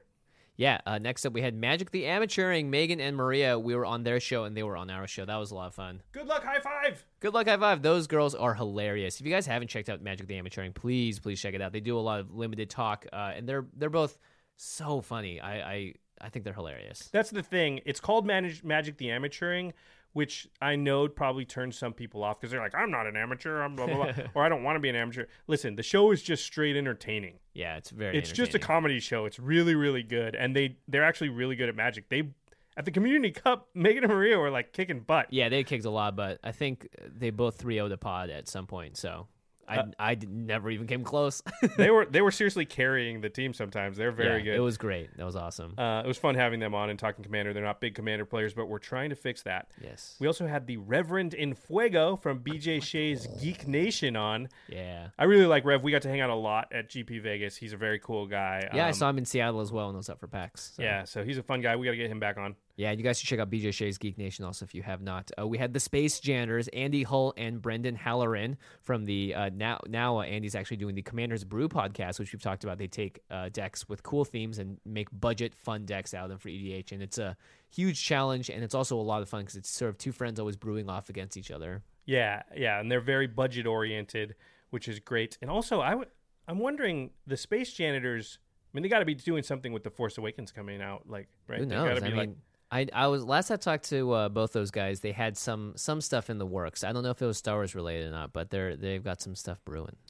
We also had our good friend Phil DeLuca from the Commander in podcast. In fact, he announced the Commander in podcast and the fact that it was going to exist and happen on our show. So that was a great honor. That was really nice. Yeah, I love Phil. Great guy. He uh, also made me so jealous. He recently went to Japan and bought some booster packs to not give to us because we have our own to give away right now on the show. Oh my gosh, here we I go. One, I got this one. Oh, you got it. Okay, cool. Okay. Carrie, sorry, Carly Ann at C A A A R R Lee 28.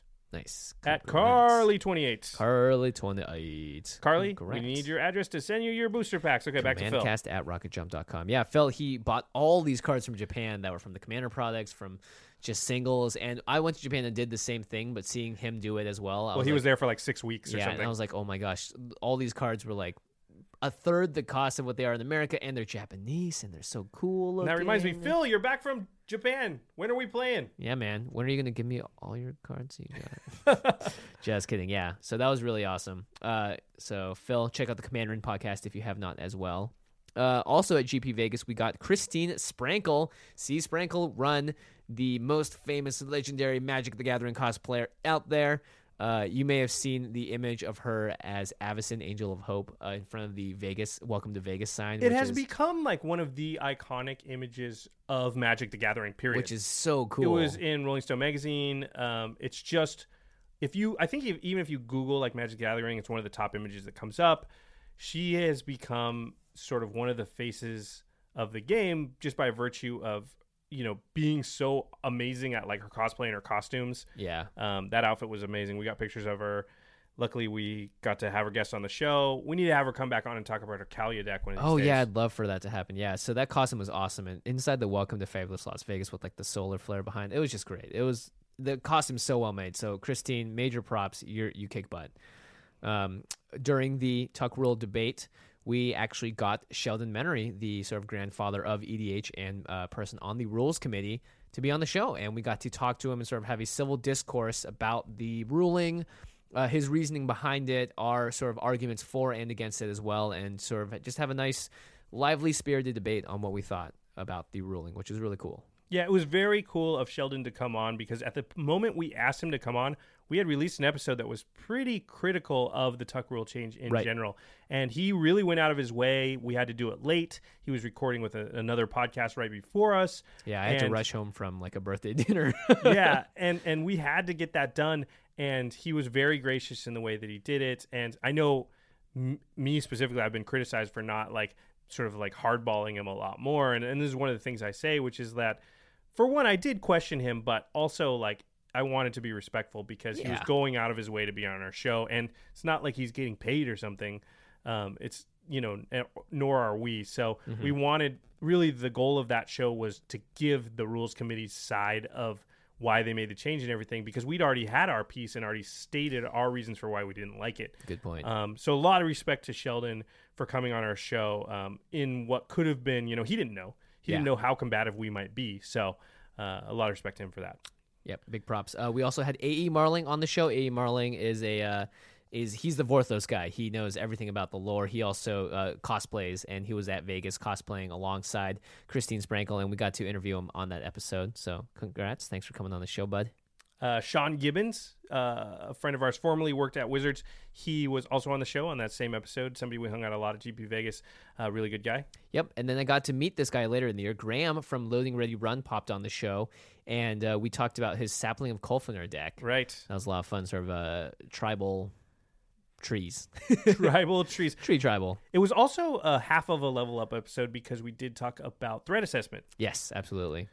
Uh, oh, we had flavor text writer and card namer James Pianka was on the show for the second time. He was actually in one of our very early episodes. and I then- love these episodes with James. He he he like shows so much about the set that I just never even think about, which is great. and it really shows to you the work and the passion that people put into every aspect of the game because the way Yeah. that people like James think about you know what we'd consider maybe we wouldn't even think about like just the name of that card and it's mm-hmm. how much thought goes into just naming every card and it really shows you why magic is such a great game because every little piece of it has so much passion and thought put into it Yeah. And I guess James is affected by the leaks as well because you know when you see all these card names in a row, you just don't stop to think about Nissa, comma this. You're just like, there's a new Nissa. Yeah there's 12 cards so you just go to the next one Yeah. yeah Uh, Craig Blanchett, longtime friend of the show. really co-host almost at this point although we haven't had him on in a while Yeah, it's true. We got to bring him back on. So Craig usually comes on for set reviews or to talk about Infect uh, or other uh, hit Craig Craig things. Or if we Um, run out of our own decks to talk about, Craig has so many that we can always bring him on Craig is the person that introduced me to the game originally, alongside you, Josh. Uh, and we've to the been- format. To the format, yeah. We've been playing this game f- with him probably the longest out of all of our current friends. Yeah, and uh, we've talked a little bit about Craig's cube, which we helped put together, and we have a lot of fun doing that. In fact, that might be a sideboard episode. that at would be point. a great sideboard. It's episode. a multiplayer cube. Yeah. Uh, and then finally, our most recent guest was Adam Prosak, who is one of the game designers at Wizards of the Coast. He came on and talked about designing the Legendary Cube on Magic Online and his job. Um, and yeah, it was very cool. It's always cool to have people that work at Wizards on the show. Yeah, they they always have cool stories and stuff, and just things that you did not think about the game or know about the game beforehand. So sorry if we missed anyone. Uh, please let us know. We had a lot of guests this year. Uh, we were also guests on other shows. Uh, so thank you to the people that invited us on. We've already mentioned a few of these. Brainstorm Brewery, you were on, Josh.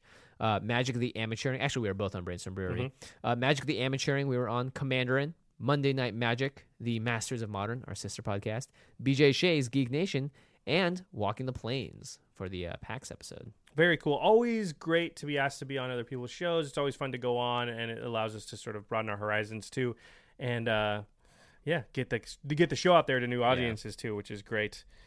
All right, we thought it'd be fun here to sort of maybe answer a couple of questions. These aren't questions from the audience; these are questions from us. Oh, nice. So, Jimmy, Yes. what was your favorite Command Zone moment from the last year, and why?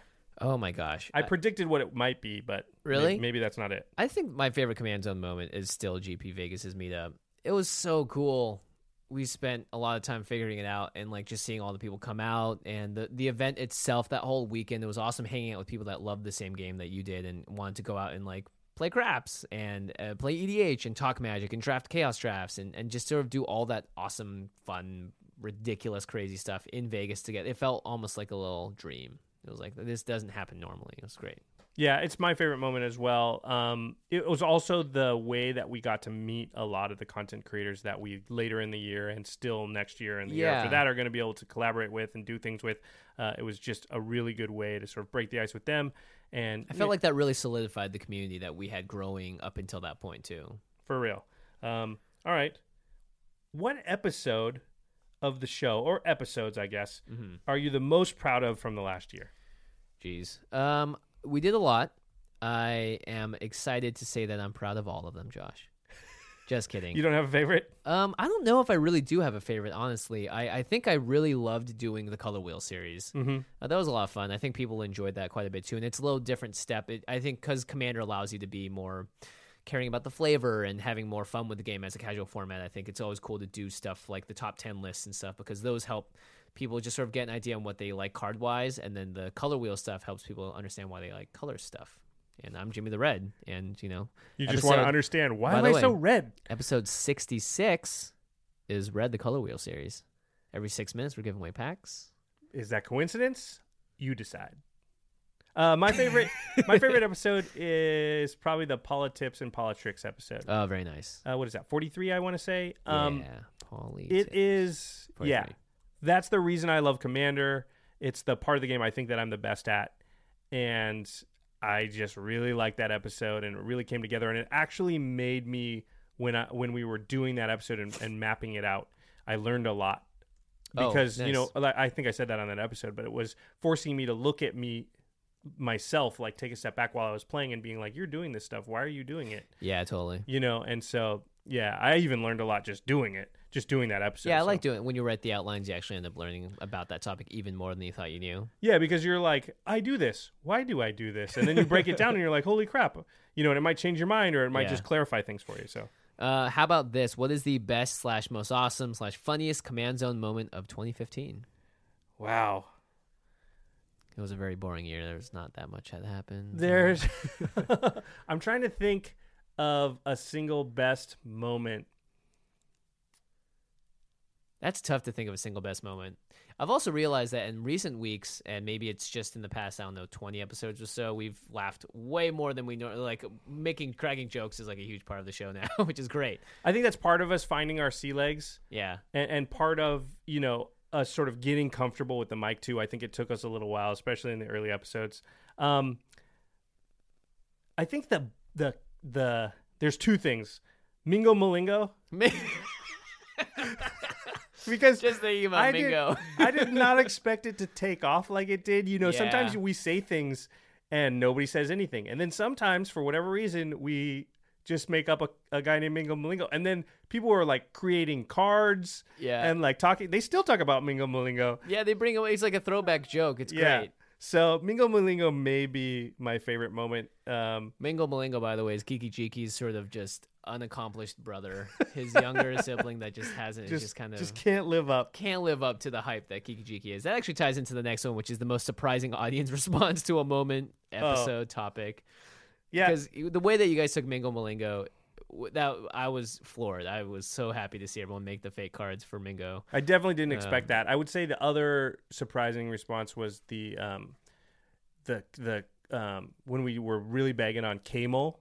Oh yeah, So Dragonlord Kolaghan, who I still despise to this day and think it was just bad design, and and really a lot of people reacted negatively to to me specifically reacting negatively to just the Elder Dragons. sounds about right. But I feel very vindicated because the Elder Dragons suck. No one plays them. Yeah, And- and Dromoka sees some play. I think. Yeah, a little bit. And but for for our format that's named after Elder Dragons, it still does irk me that they created a bunch of Elder Dragons that aren't even that great for us. yeah, they're not the best commanders, especially Kamol uh, Kolaghan. It's who's specifically bad in Commander, Uh, not completely unusable. People are like, "What about Shadowborn Apostles decks?" And yeah, yeah, okay, yeah, fine. yeah, find a way to play it. Yeah, Uh, um, yeah, that that makes about that makes sense. I think one of my favorite moments uh, is I think Josh going into the Mother of Runes.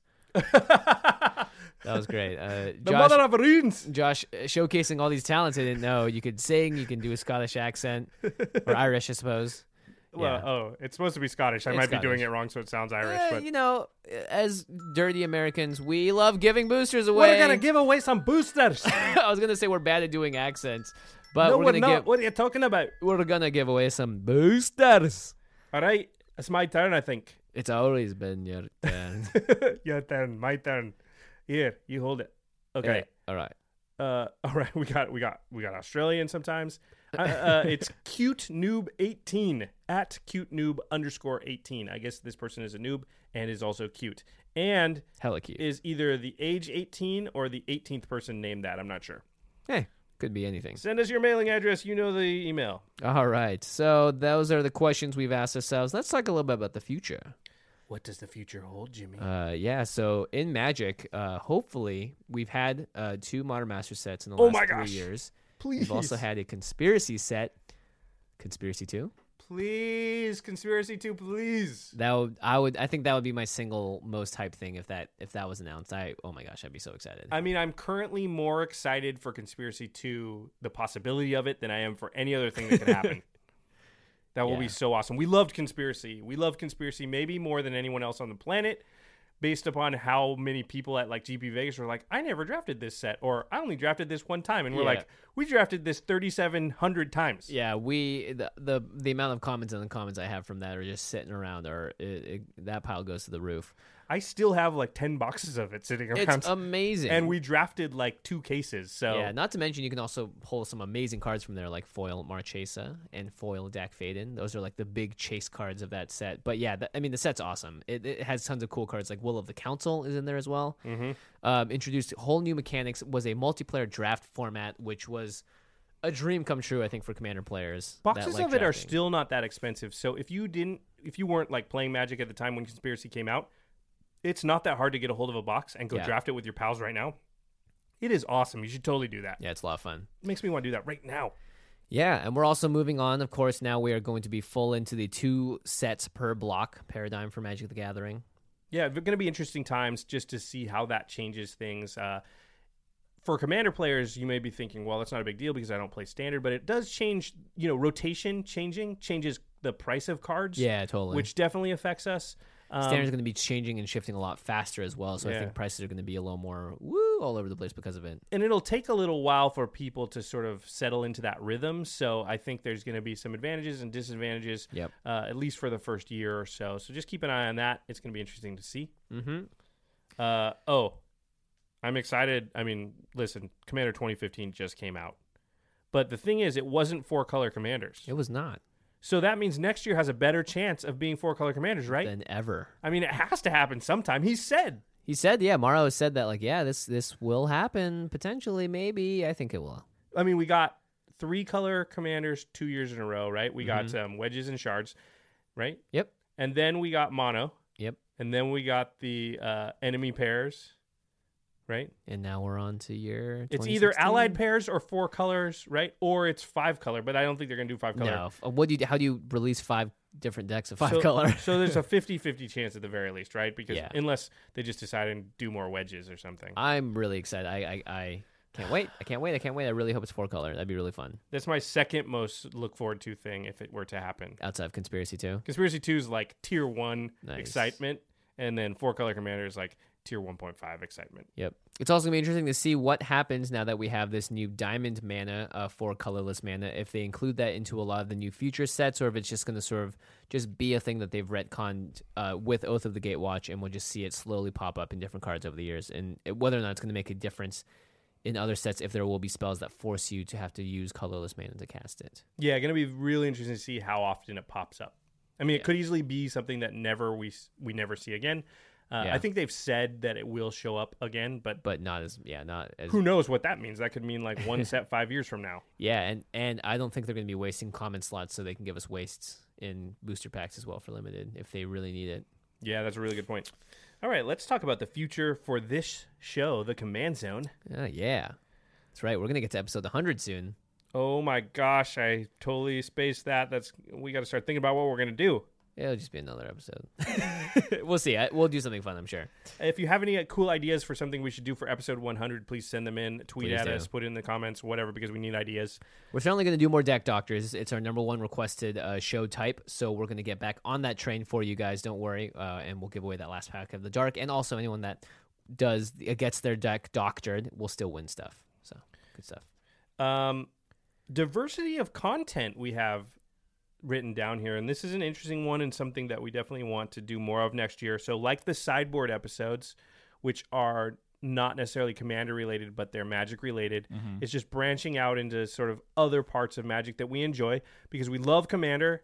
And the sh- the main show will always be about Commander, but we also sort of devour all kinds of Magic content, Yeah. uh, Magic formats. So we may be building modern decks to play in GPLA. I'm definitely building a modern deck. It's going to be red. So there'll probably be some sideboard episode about that. We're going to continue to draft. We're going to, you know, try other things. Uh, we've maybe got a cube sideboard episode. Yep. Uh, and not just that. You've been tweeting out some pictures recently, Josh. So we did, we've talked about it a few times. We did a um, collaboration, or we're doing a collaboration with the mm-hmm. professor from Tolarian Community. And this is a totally different kind of content. Well, hold on. You know it's even better content? The kind that ends in people's mailboxes in the form of three booster packs. We have another winner. Congratulations to at Jeremy Catbot. Emra Kool-Aid Man. Is that really his name? yeah, great, great. Emerald. Kool Aid Man? What's at Jeremy Catbot, and Oh, he's okay. Emerald, Emerald Kool Aid Man, which is freaking hilarious. So, congrats, you've won more boosters. Commandcast at rocketjump.com. So this cool collaboration with the professor. This is really more along the lines of what you and I do professionally Yes. for a career. This is fictionalized content, scripted content, There'll be some visual effects in there. Yep. Uh, their comedy Short little comedy comedy skits. sketches. We haven't Yeah. given away a lot. We are going about to spoil the main title. and it's not going to get leaked because we are in control. That's right. So no pictures of it will be out here before this episode comes out. I hope. I mean, I might leak it. It'll be really hard to find who caught it. Jimmy, was it you? Was it you? It's like, yeah, I, I tweeted it. Like I can see. I saw it on your Twitter. Yeah. Um, the the series is going to be called Kitchen Table Fables. Very nice. So you can take from that what you will. They're going to hit. Well, we don't have a hard deadline, but it'll definitely be fairly soon. Fairly soon, yeah. Yeah, so we're getting close to wrapping those up. There will be a few episodes, and then based upon how that goes, we'll probably be doing more. Yeah, so congratulations to everyone that won boosters on this episode. Because uh, I'm leaving town in three days, uh, you can actually look forward to getting those in January because I won't be back to mail them until then, and we won't even know who the winners are. Uh, well, you guys won't be able to send your your address until I'm not in this country anymore. Make sure you do email us your uh, mailing address as soon as possible. It just makes it easy easier to sort of keep them all in one place. Yeah. And Jimmy will be sending out the prizes uh, in the beginning of January. And I would request that if you're an international viewer, I somehow magically always randomly pick a bunch of international viewers. Uh, please send me the mailing address in as full form as possible. Um, a lot of times I've had to look up the address on Google Maps or whatever to figure out what the correct formatting is and stuff. So just try and send that as clearly as possible. It helps make sure that your package does not get bounced on the way to you. All right.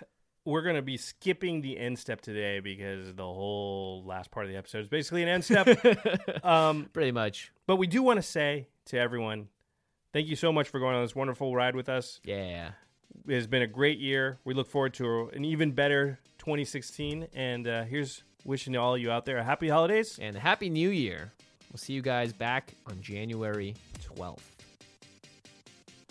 Don't forget to check out our sister podcast, The Masters of Modern, with Alex Kessler and Ben Bateman. You can find them on the podcast tab at rock, rocketjump.com slash TheMMCast. You can follow them on Twitter at TheMMCast. Our editor for the show is Terry Robertson. Very special thanks to Jeffrey Palmer for the Living Card animations at Living Cards MTG on Twitter. These guys have been killing it recently. Please check out all the awesome stuff that Terry has done for these videos. YouTube.com slash the Command Zone Podcast. Watch them all, set them to a playlist, play them in the background while you bake your holiday cookies. You can do lots of fun stuff. All right, everybody. Thanks for listening. And we'll see you next year. Peace. Surprise! We're actually not done yet. We have one more prize to give away. If you paid attention last week, we said that we were going to give away a fat pack for Battle for Zendikar so you can have all those glorious full art lands. Nice. So we're doing one more giveaway. This person is going to win the fat pack. I hope that you listen to the entire episode. It's a little bit yeah. it's a little bit tricksy of us.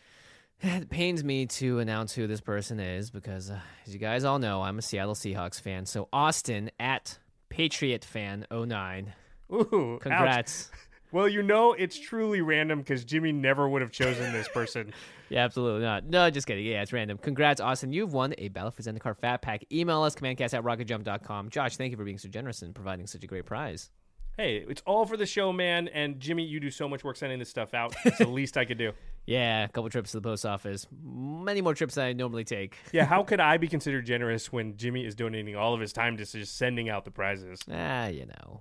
We're, right. We both get there. All right, Patriots fan, enjoy your fat pack. And everybody else, I said it once, I'll say it again. Peace. Out.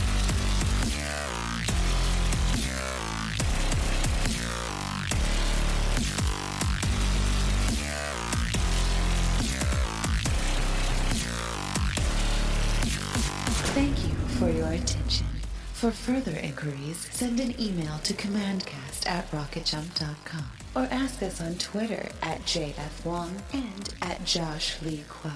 See you later, alligator. Greetings, humans. Angie has made it easier than ever to connect with skilled professionals to get all your jobs projects done well. I absolutely love this because, you know, if you own a home, it can be really hard to maintain. It's hard to find people that can help you for a big project or a small. Well, whether it's in everyday maintenance and repairs or making dream projects a reality, it can be hard just to know where to start. But now all you need to do is Angie that and find a skilled local pro who will deliver the quality and expertise you need. Angie has over 20 years of home service experience and they've combined it with new tools to simplify the whole process.